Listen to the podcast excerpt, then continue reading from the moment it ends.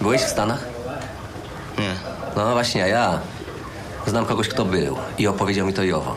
Dzisiaj w węźle przesiadkowym temat y, nieco luźniejszy. Przenosimy się do Stanów Zjednoczonych, a moim przewodnikiem po takiej podróży palcem po mapie będzie Maciej Dudkiewicz, wieloletni dziennikarz, specjalista od komunikacji, zawodowo rzecznik tramwajów warszawskich obecnie, ale tramwaje to nie tylko sprawy zawodowe. Witam Cię Maćku. Dzień dobry, witam wszystkich. E, tramwaje, tak, to jest też coś, czym można się zajmować oczywiście po godzinach.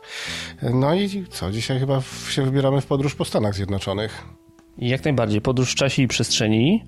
Musimy troszeczkę się wrócić najpierw, zacząć od tego, skąd się wzięły tramwaje w e, Stanach Zjednoczonych, bo jak się dzisiaj patrzy na Stany Zjednoczone, to raczej to jest taki kraj, gdzie bez samochodu ani rusz, ale kiedyś tak nie było, bo kiedyś tych tramwajów, tych linii kolejowych, no Ameryka można powiedzieć szyną stała. Skąd się to wzięła ta moda w Stanach Zjednoczonych na to, żeby, żeby taki biznes na tym robić? No możemy sobie powiedzieć inaczej. Zanim zaczniemy to opowiadać o całej historii tramwajów w Stanach Zjednoczonych, co jest fascynujące, to może sobie powiedzmy kilka takich rzeczy, jeżeli chodzi o tramwaje międzymiastowe w Stanach Zjednoczonych, które y, tak naprawdę były powszednie przed wojną, przed II wojną światową na pewno, lata 20, lata 30, y, końcówka Belle Epoque, czyli jeszcze, czyli jeszcze przed pierwszą wojną światową, to wszystko zniknęło mniej więcej do lat y, 60. A więc mieliśmy y, 25 tysięcy kilometrów międzymiastowych y, linii tramwajowych w Stanach Zjednoczonych w całości. To były systemy ze sobą połączone, to były czasem systemy z, oddzielne, czyli cały Midwest, y, czyli to, co się rozciąga między Chicago, y, St. Louis, Detroit i, i tymi środkowymi Stanami. To wszystko było mniej więcej ze sobą połączone, ale wrócimy na pewno do tego, do tego, mm, do tej kwestii, żeby powiedzieć o tym mniej czy więcej. Druga sprawa, no to co, te tramwaje jeździły czasem bardzo szybko między tymi miastami, bo nawet 140 km na godzinę, a nawet więcej, do tego chyba też y, wrócimy. I jeszcze takie porównanie, ile mieliśmy kilometrów linii kolejowych w Stanach Zjednoczonych w latach 20.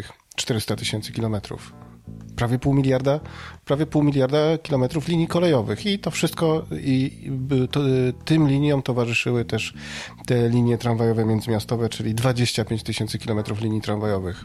Więcej niż e, w Polsce linii kolejowych kiedykolwiek mieliśmy.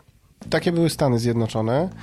E, przemysł związany z budową em, tych tramwajów międzymiastowych to był piąty przemysł, to była piąta gałąź przemysłowa e, w Stanach Zjednoczonych i o tym dzisiaj kompletnie, kompletnie nie pamiętamy. No jeszcze taka ciekawostka, były też e, wagony sypialne tramwajowe. Na archiwalnych zdjęciach widziałem wagony barowe, to też było dość ciekawe, no ale skoro się jedzie między miastami, to całkiem spory szmat drogi, to nic dziwnego, że takie wagony były potrzebne. No ale właśnie, zazwyczaj kolej międzymiastowa kojarzy nam się z tym, że w tamtych czasach to był właśnie parowóz, eleganckie wagony, a skąd się wzięła właśnie tramwajowa moda na to, żeby między miastami jeździć już pod prądem?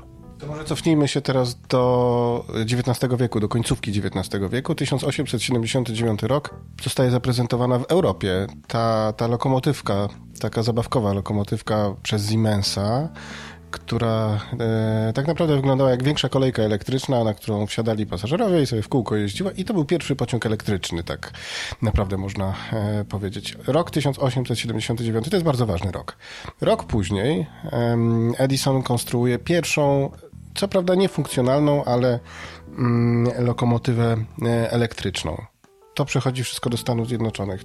To pójście z prądem elektrycznym e, na kolejach e, właśnie zaczyna się w Stanach Zjednoczonych. Dlaczego? No, e, w Europie mieliśmy już do czynienia z tramwajami konnymi, które się trochę zadomowiły mm, w miastach, a w Stanach Zjednoczonych była taka, można powiedzieć, dziura, gdzie zastanawiano się, co zrobić, żeby mm, ten transport miejski, bo zaczynało się oczywiście od transportu miejskiego, żeby to usprawnić.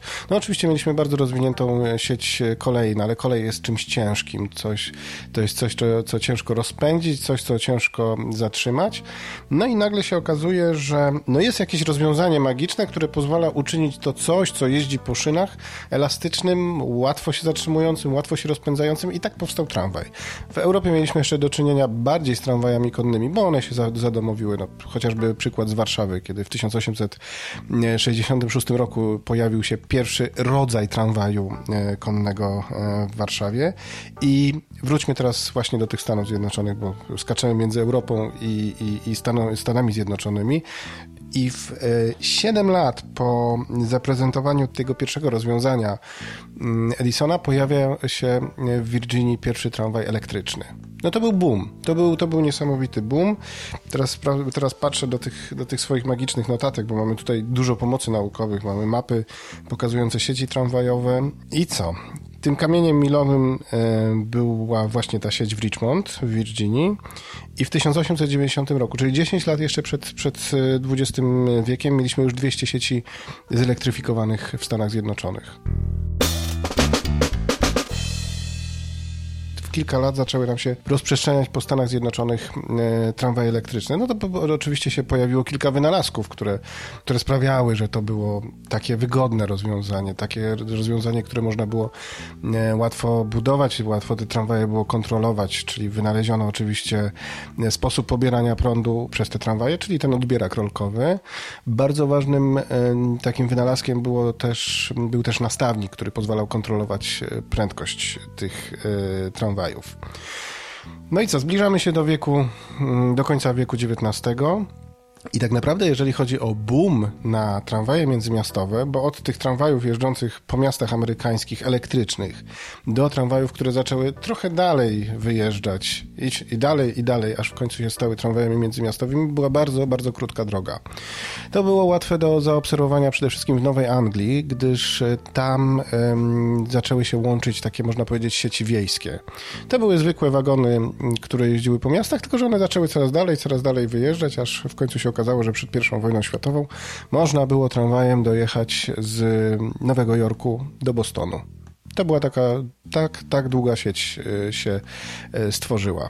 Nowa Anglia była, można powiedzieć, takim, takim zaczątkiem e, budowy tych wielkich, wielkich sieci tramwajów międzymiastowych, ale no cóż, no mieliśmy też inne tereny oczywiście. I Kalifornia, i, i Midwest, i Teksas. Właśnie one się jeszcze fajnie zadomowiły nam w Teksasie to może popatrzmy sobie na mapę.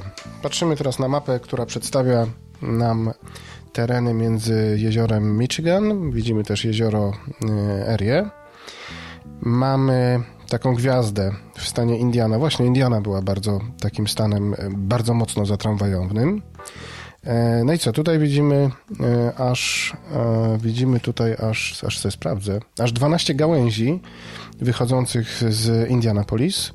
I między innymi e, jedna z tych gałęzi prowadzi nam w kierunku nie prostą drogą, do tego za chwilę wrócimy, nie prostą drogą prowadzi nam do Chicago. E, dalej możemy sobie pojechać w stronę Kansas. To jest znowu e, ponad 100 kilometrów, a nawet i więcej drogi do pokonania. No i możemy pojechać dalej, na przykład do Cleveland czy do Detroit. Co się właściwie stało? To była piąta gałąź przemysłu e, w Stanach Zjednoczonych. Możemy też powiedzieć o tym, że się pojawiły trochę większe wagony, które, które mogły wyjeżdżać poza miasto, które były szybsze, no bo taki tramwaj miejski nam się rozpędzał do 20, 30, 40 km na godzinę. Tymczasem e, takie tramwaje międzymiastowe u progu tego XX wieku, a właściwie na początku XX wieku, no mogły już co najmniej 70 jechać, albo i więcej. To były wagony nieco większe. One się w miarę e, no, postępu i rozwoju technologii roz, rozrastały, bo to były wagony później kilkudziesięciotonowe. Miały na pewno E, dwa wózki, cztery koła, były dość e, wysokie. E, no i tak właśnie stworzyły się tramwaje mm, międzymiastowe. Oczywiście musimy sobie powiedzieć też jedną bardzo ważną rzecz, że to był taki czysty amerykański kapitalizm. Jak mieliśmy do czynienia z mm, taką gorączką kolejową pruską e, w latach 70. XIX wieku, to to się bardzo podobnie mm, działo, tylko kilkanaście, kilkadziesiąt lat później w Stanach Zjednoczonych. To były niezliczone setki przedsiębiorstw, które e, stwierdziły, że będą budowały te, te, te tramwaje międzymiastowe do kolejnych miasteczek i do kolejnych miasteczek. No i tu możemy się zatrzymać właściwie. Dlaczego? Dlaczego właściwie doszło do, do, do, do budowy tych tramwajów? No oczywiście samochodu nie mieliśmy. Samochód to są, to są, to są, to są dwie, trzy dekady mm, dalej. Transport, jaki, z jakiego mogli korzystać Amerykanie, no to był tylko transport konny. Wiemy, że mm, wyprawa z jakiejś e, farmy mm, e, do, do większego miasta to zajmował, zajmowała cały dzień. I oczywiście trzeba było wrócić jeszcze z tej farmy. A tu się mówiło tak, że takim tramwajem te 50-100 kilometrów e, gospodyni z farmy mogła e, przejechać do miasta w jeden dzień, załatwić sprawy w jeden dzień, no i oczywiście jeszcze wrócić e, tego samego dnia. Dlaczego to było lepsze od kolei? No, to już sobie powiedzieliśmy, że przede wszystkim to było bardziej elastyczne. Taki, taki tramwaj lepiej się rozpędzał. No, oczywiście był tańszy. E, między innymi możemy sobie powiedzieć tak, że taki tramwaj osiągał 2 trzecie prędkości e, parowego pociągu, no co chyba nie było takim wielkim problemem, ale e, już jeżeli patrzymy na koszty i koszty eksploatacyjne, no to i właściwie zyski jakieś też eksploatacyjne, no to wiadomo było, że taki tramwaj może jeździć 4 nawet do 6 razy częściej niż, niż pociąg. Ceny mm, biletów, jakie, jakie, jakie wypadały w porównaniu z koleją, no to była połowa, dwie trzecie nawet takiego biletu. Mm, no i jeszcze tam ekonomiści no, zajmujący się tą branżą na początku XX wieku mówili, że nawet można 95% lokalnego ruchu przejąć z kolei. Co więcej, koszty budowy takiego toru tramwajowego były zdecydowanie niższe niż, niż, niż, niż kolejowego, bo ten tor był po prostu lżejszy. Mm, no mieliśmy oczywiście mniejszą zajętość terenu, no bo łuki były oczywiście mm, mniejsze i była jeszcze jedna bardzo, bardzo ważna, można powiedzieć, taka korzyść wynikająca z tego, że postawiono na technologię tramwajową, bo te tramwaje już były w miastach. A mianowicie takie przedsiębiorstwo, które zajmowało się mm, budową tego międzymiastowego tramwaju, to dociągało tę linię tramwajową dociągało do rogatek miasta i tam się dogadywało z lokalnym przedsiębiorstwem, żeby wjechać tym trochę większym tramwajem na mm, tory miejskie. No oczywiście ten tramwaj mógł przejechać przez całe miasto i mógł jechać dalej po, po torach tramwajowych należących do przedsiębiorstwa mm, międzymiastowego mieliśmy tak naprawdę coś w rodzaju gorączki interurbanowej, bo tak naprawdę nazwa, która, która została przyjęta dla tego rozwiązania technologicznego, to jest interurban, czyli coś, co jeździ e, między miastami. Ciekawe były też początki mm, biznesowe e, budowy takich, takich tramwajów, bo rolnicy, bo mówimy na przykład o Midwestie, rolnicy często widzieli w tym e, coś takiego, co pozwoli im się zbliżyć do, do, do, do, do miasta, które jest oddalone o te kilkadziesiąt kilometrów, więc można powiedzieć, że ochoczo oddawali swoje działki na polach, no to był oczywiście teren o szerokości tam dwóch metrów, może, może trzech metrów, żeby wybudować linię tramwajową biegnącą przez pole, no bo to strata e, terenu który był obsiewany, była tak naprawdę żadna, a to była kolosalna możliwość e, tego, że ten tramwaj zatrzyma się niedaleko mojego domu. Częstym motywem w jaki sposób pozyskiwały przedsiębiorstwa tramwajowe teren pod budowę, to było to, że one pozyskiwały ten teren za darmo. Na przykład e, były takie przypadki, że taki rolnik, a właściwie farmer, otrzymywał 50 tysięcy dolarów w biletach, w przyszłych biletach. E, umowy często były w bardzo ciekawy sposób zawierane, że gdyby nawet biznesowo się to przedsięwzięcie nie powiodło, no to ta ziemia wracała do, do, do rolnika w momencie, kiedy tor był rozbierany, więc oni byli dość mocno zabezpieczeni. Ważne było też, oczywiście, to nie było puszczone, można powiedzieć, samopas e, tak, tak zupełnie biznesowo, ale ważne były też koncesje udzielane przez e, samorządy. Do tego wrócimy. To była też jedna z przyczyn, bo te koncesje były zazwyczaj na 20-30 lat e, zawierana i to była jedna z przyczyn, które w latach 20. i w latach 30. bardzo mocno pokomplikowały mm, życie tych sieci tramwajowych. Więc, więc tak, mamy końcówkę XIX wieku, ten piękny okres przed I wojną światową i wtedy tych sieci tramwajowych, tych sieci interurban pojawiło się w Stanach Zjednoczonych najwięcej. To były takie, to, to było mniej więcej między rokiem 1900, 1908 i trochę jeszcze aż do I wojny światowej. To wtedy ta cała sieć e, powstała, te, te 25 tysięcy kilometrów. Oczywiście to był bardzo wolny kapitał, to były też spekulacje, to były też bardzo częste e, upadłości tych przedsiębiorstw, no bo one oczywiście wypuszczały swoje obligacje, które były gwarantowane przyszłymi zyskami. Tych zysków nie było, albo często nie pojawiały się tak, tak szybko, jak, jak można byłoby się spodziewać. To troszkę nawet można powiedzieć, że przypominało e, kolejne, kolejne banki spekulacyjne, które w Stanach Zjednoczonych pojawiały się, no chociażby w 2008 roku, że pod, na poczet przyszłych zysków e, emitowano akcje, czy, czy szukano kapitału. No znamy ten scenariusz. Zdecydowanie możemy sobie powiedzieć, że ten, że ten scenariusz jest znany. E, ciekawostka, była jedna sieć, była jedna sieć w Indianie, w okolicy miejscowości Warsaw.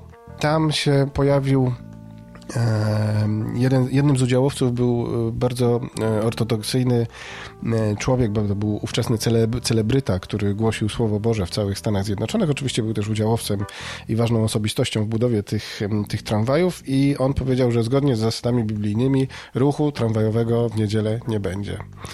Udziałowcy wymogli jednak, że ten ruch tramwajowy w niedzielę był, bo groziło im po prostu bankructwo. Co z wielkim kryzysem lat 30., bo zbliżamy się powoli do tego czasu.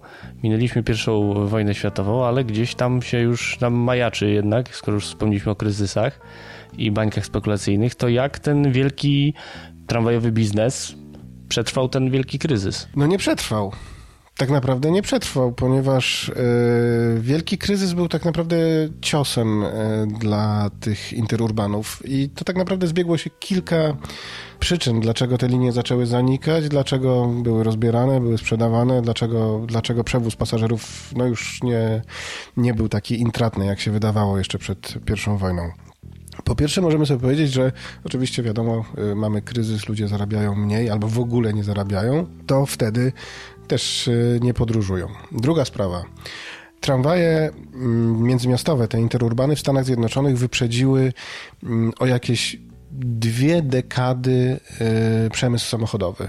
No wiemy, że już lata 20 to był, to był ten czas, kiedy pojawił się ten legendarny Ford T i wiemy, że wtedy też no, tramwaj zaczął, znaczy samochód zaczął za, y, zagrażać tramwajowi. I tu sobie sięgam znowu do swoich notatek. Popatrzmy na Los Angeles. W 1923 roku już 48% y, podróży mm, do centrum odbywało się autem. E, rok 31 no można powiedzieć, że środek kryzysu to już było 61% podróży, kiedy mm, mieszkańcy całego regionu jeździli, jeździli samochodami, a musimy jeszcze pamiętać, że mm, w latach 30. w całej aglomeracji mieliśmy 12 milionów mieszkańców. No właśnie, i teraz możemy chyba sobie popatrzeć w ogóle, skoro jesteśmy już y, przy Kalifornii i przy Los Angeles, to jest taki dobry przykład tej jednej z wielkich sieci tramwajów międzymiastowych, interurbanów. Patrzymy w tym momencie na sieć Pacific Electric, czyli na jakieś ponad 100 kilometrów nam się z, z centrum Los Angeles wybiega jedna linia w kierunku San Bernardino. E, to w, można powiedzieć, że w kierunku, w kierunku lądu i, i przez Kotliny Górskie. No i dalej mamy drugą gałąź, która biegnie nam w kierunku Long Beach. No i jeszcze cała masa sieci biegnie nam w stronę mm, Santa Monica.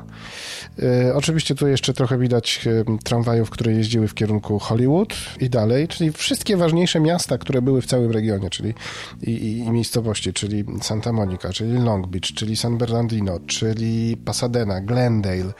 To wszystko było połączone siecią e, tramwajów Pacific Electric. To można powiedzieć, że to jest taki kanoniczny przykład. To były wielkie wagony czteroosiowe, czerwone, bardzo ładnie wyglądały z takim, takim skromnym żółtym paskiem. Tuż przed wojną, można powiedzieć tak, ta sieć liczyła 1800 km torów, nawet więcej, 880 wagonów pasażerskich i ponad 2000 wagonów towarowych. Do tego jeszcze w samym e, centrum Los Angeles e, jeździły tramwaje e, innego przedsiębiorstwa wąskotorowe.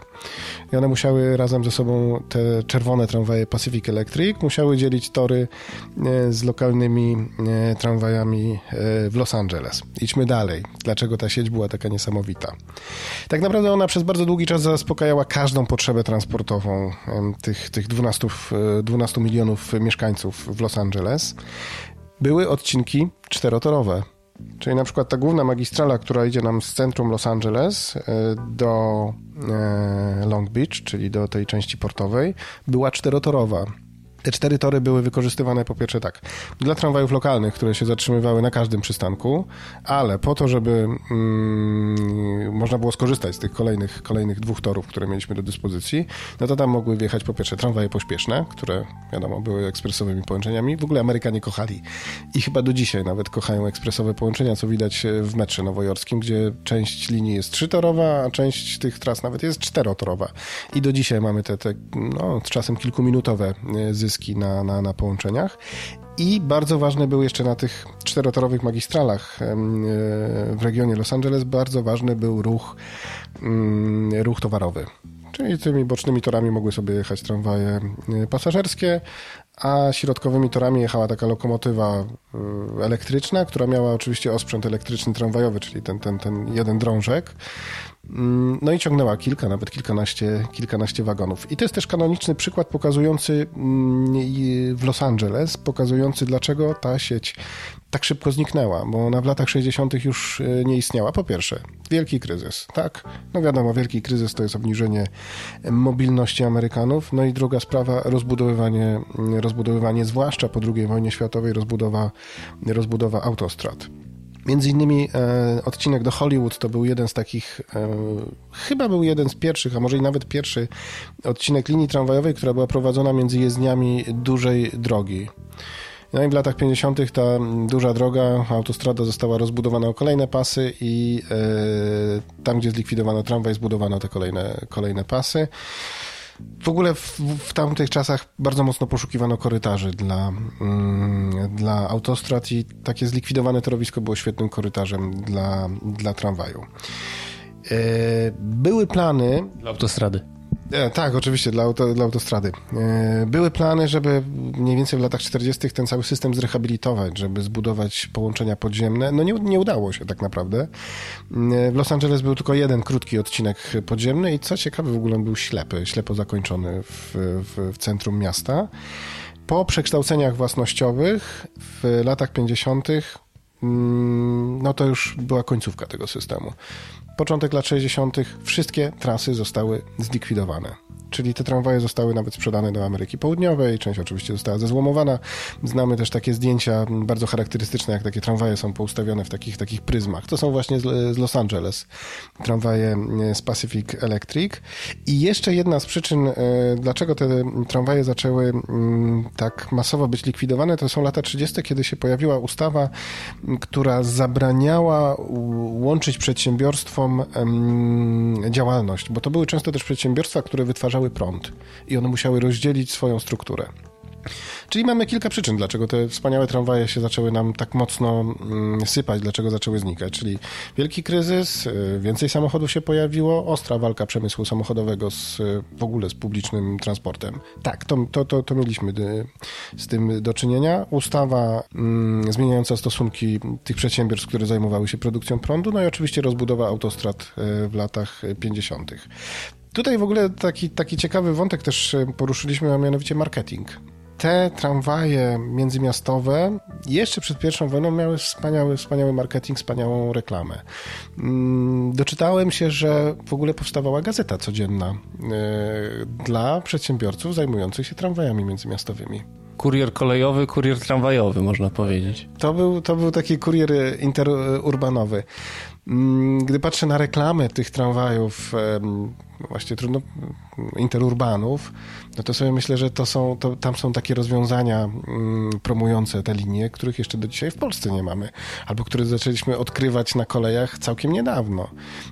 Jakieś specjalne bilety, specjalne zniżki, o, dobry przykład z Chicago. Mm, między Chicago, znowu sięgam do swoich notatek, między Chicago a Milwaukee, przez Kenosha i przez taką miejscowość, która nazywa się Racing. Oczywiście tam też prowadziła taka, taka, taka linia interurbanowa. To jest około 160 kilometrów trasy, która była pokonywana w dwie godziny.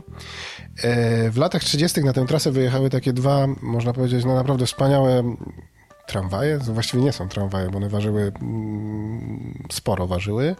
I uwaga, rozpędzały się do prędkości 180 km na godzinę. Tyle na próbach wyciągnęli, natomiast y, rejsowa prędkość takiego elektrolinera, który składał się z czterech wagonów, to były ze sobą połączone wagony, to była taka bardzo opływowa maszyna, jeszcze w takim malowaniu typowym, typowo amerykańskim, bo one były zielono-czerwone w paski. Y, ta maszyna rejsowo jechała 140 km na godzinę na prostych odcinkach.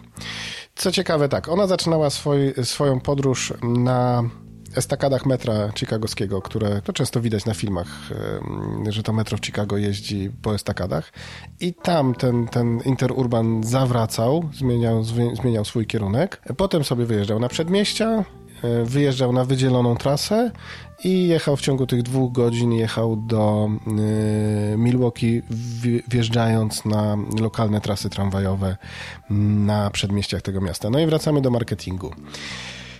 Reklamowano oczywiście prędkość tego pojazdu. Ten pojazd był klimatyzowany. Przed wojną, w latach 30. klimatyzowany pojazd. Wspaniałą kuchnię y, reklamowano, bo tam był też przedział kuchenny. Wystarczy do, do wspaniałego marketingu. Nawet chyba dzisiaj takich reklam nie znamy. No to można powiedzieć, że spokojnie mógłby konkurować z dzisiejszym Pendolino, które jeździ w Polsce. To bez, bez wątpienia. No Pendolino jeździ, a właściwie rozpędza się do troszkę wyższej prędkości, ale myślę, że te 140 km na godzinę to jest godna prędkość dla czegoś, co jest tak naprawdę zbudowane w technologii tramwajowej. Mijamy y, pierwszą wojnę światową, mijamy drugą wojnę światową, minęliśmy wielki kryzys, trafiamy w okres rozbudowy autostrad, walki z przemysłem samochodowym i tu nam się pojawia temat tego wielkiego spisku antytramwajowego. Tam wiele określeń jest. To zostało dość ciekawie pokazane w filmie Taken for a Ride. W Polsce się on nazywa chyba Wpuszczeni w korek. Jak to możliwe, że można było to, co przetrwało już wielki kryzys i tą rozbudowę autostrad, że to jeszcze bardziej można było tą sieć pogrążyć? No mi to się wydaje bardzo niewytłumaczalne tak naprawdę. Dlaczego Amerykanie nagle e, stwierdzili, że trzeba e, rozebrać wszystko to, co, to, co, to, co zbudowano? No mieliśmy na pewno w Los Angeles dobry przykład, gdzie tam były przekształcenia własnościowe też po, e, w, w latach 50., zastępowanie na chwilę trolejbusami linii tramwajowych. No w ogóle tramwaj się chyba wydawał strasznym przeżytkiem w, to, to, to, to, to chyba miało, wszystkim się wydawało, że to miało zniknąć na korzyść tych freeways, prawda? Bo, bo, bo autostrady się tak ładnie nazywały w Stanach Zjednoczonych free, freeways. Ja tego do końca nie potrafię wytłumaczyć, bo no, kapitał, który został zaangażowany na, na, na zbudowanie tych wszystkich e, międzymiastowych linii tramwajowych, no, musiał być ogromny tak naprawdę. I dobrym przykładem jest e, coś, co się stało również w Kalifornii, tylko w San Francisco. Mieliśmy też kilkuset kilometrową sieć, która się rozpoczynała w San Francisco, takim, takim długim, długim mostem nad zatoką e, ta sieć przechodziła do, Oak, do Oakland i dalej mieliśmy jeszcze Sacramento, jeszcze kolejne miasta, które, które y, były na, na, nanizane, można powiedzieć, na ten, na ten tor tramwajowy. W latach 50. została zlikwidowana przeprawa tramwajowa na drugą stronę. No, przeprawa przez zatokę no, to jest coś, co koncentruje cały ruch, można powiedzieć, z całego regionu. Myślę, że szybko doszli Amerykanie do wniosku, że to tak nie może działać. Tam w ogóle świetne tramwaje jeździły po tym moście mm, przez, przez Zatokę. To technologicznie w latach 30. To było naprawdę duże osiągnięcie, bo tam nawet było coś w rodzaju sygnalizacji kabinowej, czyli systemu e, mówiącego e, maszyniście, z jaką prędkością ma jechać e, zewnętrznego. No, piękne, długie tramwaje, które wręcz można powiedzieć, że były pociągami. Mm, no i co się stało? No, w latach 50. to oczywiście zniknęło i w latach 60. już w, mm, w całym regionie e, San Francisco mówiło się o tym, że no, potrzebna jest jakaś komunikacja regionalna, szynowa. I z du dużym kosztem, dużym kosztem powstało metro regionalne, tak zwane BART, czyli Bay Area Rapid Transit. Coś, co było naprawdę drogie, bo trzeba było wydrążyć, mm, trzeba było wydrążyć tunel pod zatoką, trzeba było wybudować wydzielone trasy. No dzisiaj oczywiście zasięg tego metra regionalnego jest, jest też imponujący, bo, bo, bo to na 40, no nawet na 50, na 50 kilometrów poza miasto wyjeżdża. Nawet, nawet teraz jest dociągane do do San Jose, czyli do serca e, Krzemowej Doliny, czyli, czyli w, w, w regionie Santa Clara. Myślę, że szybko Amerykanie doszli do wniosku, że to nie ma sensu jednak, że taka likwidacja transportu publicznego nie ma sensu, ale jednocześnie z drugiej strony oczywiście przemysł samochodowy bardzo mocno się rozpędził po II wojnie światowej, no bo, bo po II wojnie światowej no, coś trzeba było zrobić z tymi mocami przerobowymi e, przemysłu e, amerykańskiego. No i można powiedzieć, że ten krótki, a może i długi okres, kiedy rzeczywiście mm, transportu publicznego w Stanach Zjednoczonych szynowego, mm, zbliżonego do tramwajów e, nie było, to ten krótki okres e, trwał mniej więcej do początku lat 80., kiedy zaczęły wchodzić, zaczęły, zaczęły, się, zaczęły powstawać projekty szynowe, bardzo podobne do, do, do tego, co już Amerykanie mieli kiedyś.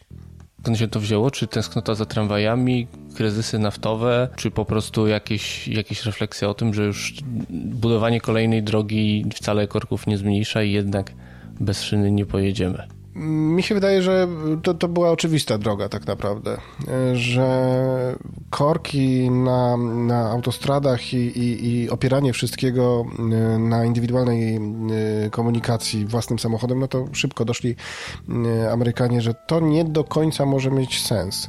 Pierwsze projekty takiego regionalnego transportu szynowego, no to były takie bardzo rozbuchane, jak chodzi, chociażby w San Francisco, to, to w ogóle najciekawsze jest to, że to regionalne metro ma e, bardzo szeroki rozstaw toru, większy niż klasyczna kolej e, amerykańska. To, to też jest znak e, mówiący wiele o tym, jak sobie wyobrażano transport publiczny, że tylko ma nie przeszkadzać oczywiście ruchowi samochodowemu. Okazało się to oczywiście drogie. I pierwszym takim zwiastunem, że jednak te tramwaje y, jako transport regionalny, ale też jako miejski może wrócić, to, to był rok 1980, kiedy rusza czerwony tramwaj y, w, również w Kalifornii, w San Diego. Myślę, że to była też e, troszkę, mm, to był trochę też wynik e, fascynacji niemieckimi e, projektami z lat 70., czyli tak zwane Stadtbahn, czyli to w jaki sposób próbowano modernizować tramwaje, czyli wprowadzano wysokopodłogowe wagony, które, które jeździły między jezdniami i budowano wysokie, wysokie przystanki. I taki Stadtbahn pojawił się właśnie mm, na początek w San Diego. Teraz jeszcze taka fajna kwestia, którą też e, sobie e, zanalizowałem, e, a mianowicie dlaczego w niektórych miastach przetrwały jednak te tramwaje. No bo ten najgorszy okres, kiedy zlikwidowano prawie wszystko, to jednak nie jest do końca tak, że, że wszystko zlikwidowano, bo zostały w siedmiu miastach tramwaje. I w prawie wszystkich tych miastach, z wyjątkiem jednego, czyli Nowego Orleanu, motywem, który, który pozwalał temu tramwajowi przetrwać, był tunel. A mianowicie jeszcze przed I wojną światową budowano e, dla tych e, miejskich tramwajów e, w miastach budowano tunele i tak naprawdę nie było pomysłu, czym zastąpić ten, ten, ten, ten rodzaj transportu w tunelu. W Bostonie, przeskakujemy teraz oczywiście na wschodni brzeg, w Bostonie, w Bostonie nawet były ciekawe próby i w ogóle do dzisiaj to działa. Tam wprowadzono trolejbus.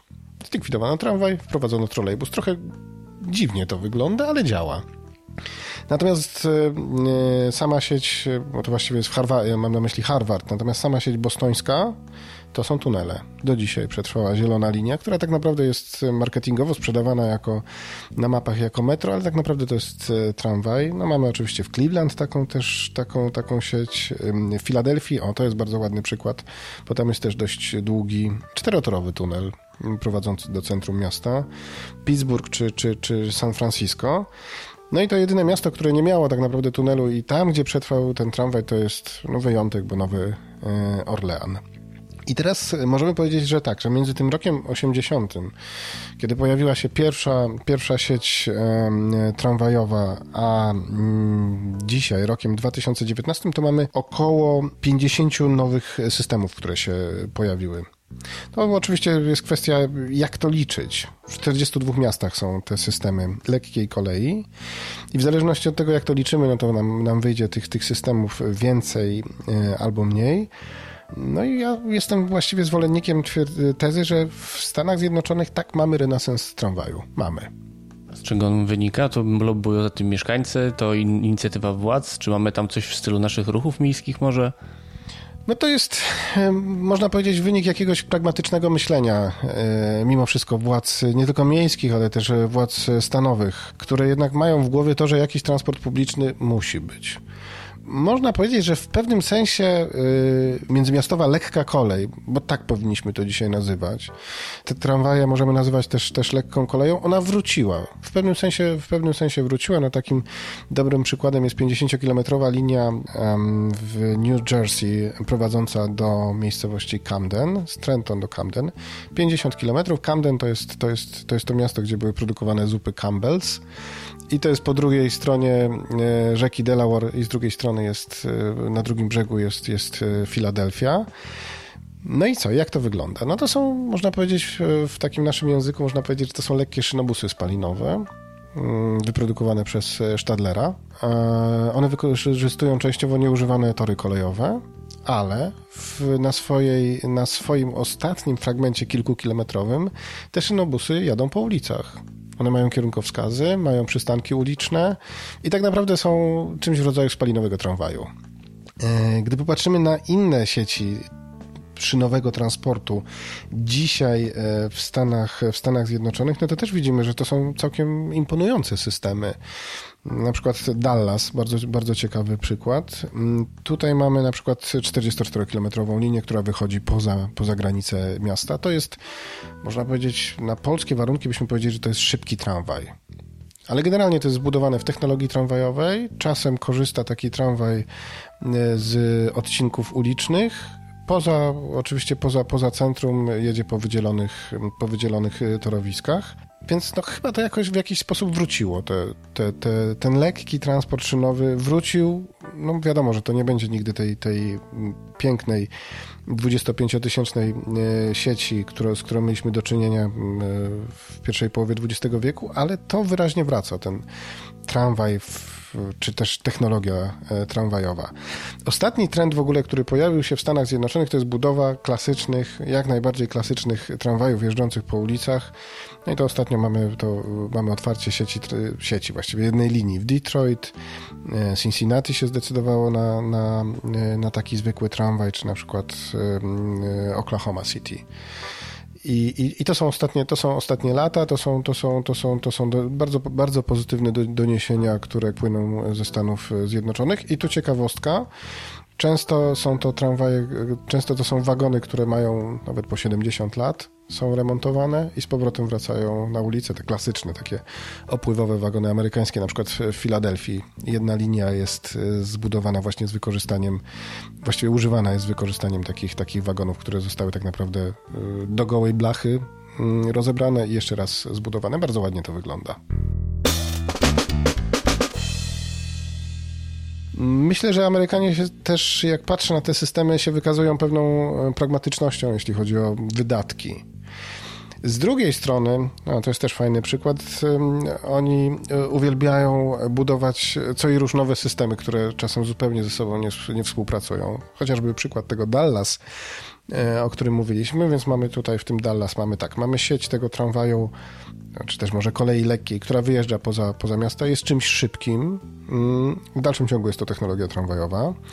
Mamy jeżdżące w centrum tramwaje e, zabytkowe, całkiem pokaźna sieć, która, która nie służy tylko do uwożenia turystów, ale myślę, że też na krótszych dystansach mieszkańcy Dallas korzystają z tego, z tego tramwaju. Otwarto teraz, kilka lat temu otwarto kolejną linię tramwajową, która przekracza, przekracza rzekę, ale jest niepołączona z tym wszystkim, jest traktowana oddzielnie. No i jeszcze są w samym Dallas, właściwie w samym regionie Dallas są jeszcze, do, jeszcze dodatkowe projekty kolejowe, czyli na przykład na końcu tego szybkiego tramwaju jest kolejna linia, gdzie jeżdżą sobie spalinowe szynobusy i tak naprawdę to jest kontynuacja mm, z, również z, z całkiem dużą częstotliwością tej linii tramwajowej. Tego nie mamy w Europie, żebyśmy mieli tyle systemów i to w wielu miastach się pojawia e, ten wzór. E, właśnie, że jest kilka różnych systemów, które zupełnie, zupełnie nie przystają do siebie, trzeba się przesiadać, no ale taka specyfika amerykańska. Maćku, w temacie tramwajów myślę, że chyba zakończymy na dziś. A do Ciebie mam pytanie. Czy już przeczytałeś Ostre Cięcie Karola Tramera? Tak, przeczytałem e, Ostre Cięcie. W dwa dni chyba mi się udało e, przeczytać e, tę książkę. Tak naprawdę to nie ma wielu, wielu treści, wielu informacji, które by mnie bardzo zaskoczyły. Natomiast, e, no bo można powiedzieć, że wiedziałem o tym wcześniej, albo wyczuwałem te tematy. Chyba najbardziej smutną informacją, e, która płynie moim zdaniem z tej książki, to jest to, że zlikwidowaliśmy mm, od 1989 e, roku, chociaż Karol wyraźnie pokazuje, że ten proces likwidacji linii kolejowych wcześniej trwał. To najsmutniejsze moim zdaniem jest to, że te linie likwidowano zupełnie bez żadnego planu, bez żadnego metodologicznego przygotowania. I tak naprawdę chyba jedynym celem była ta, likwidacja. No i oczywiście pojawia się kanoniczny przykład, czyli miasto Jastrzębie Zdrój, 100 tysięcy mieszkańców, którzy, którzy zostali pozbawieni mm, transportu kolejowego, o czym Karol nie pisze w tej książce, no ale nie mógłby o wszystkim napis napisać, że jeszcze przy okazji zlikwidowano mm, linię kolejową prowadzącą do Katowic oprócz, oprócz samego wykasowania kolei e, w mieście.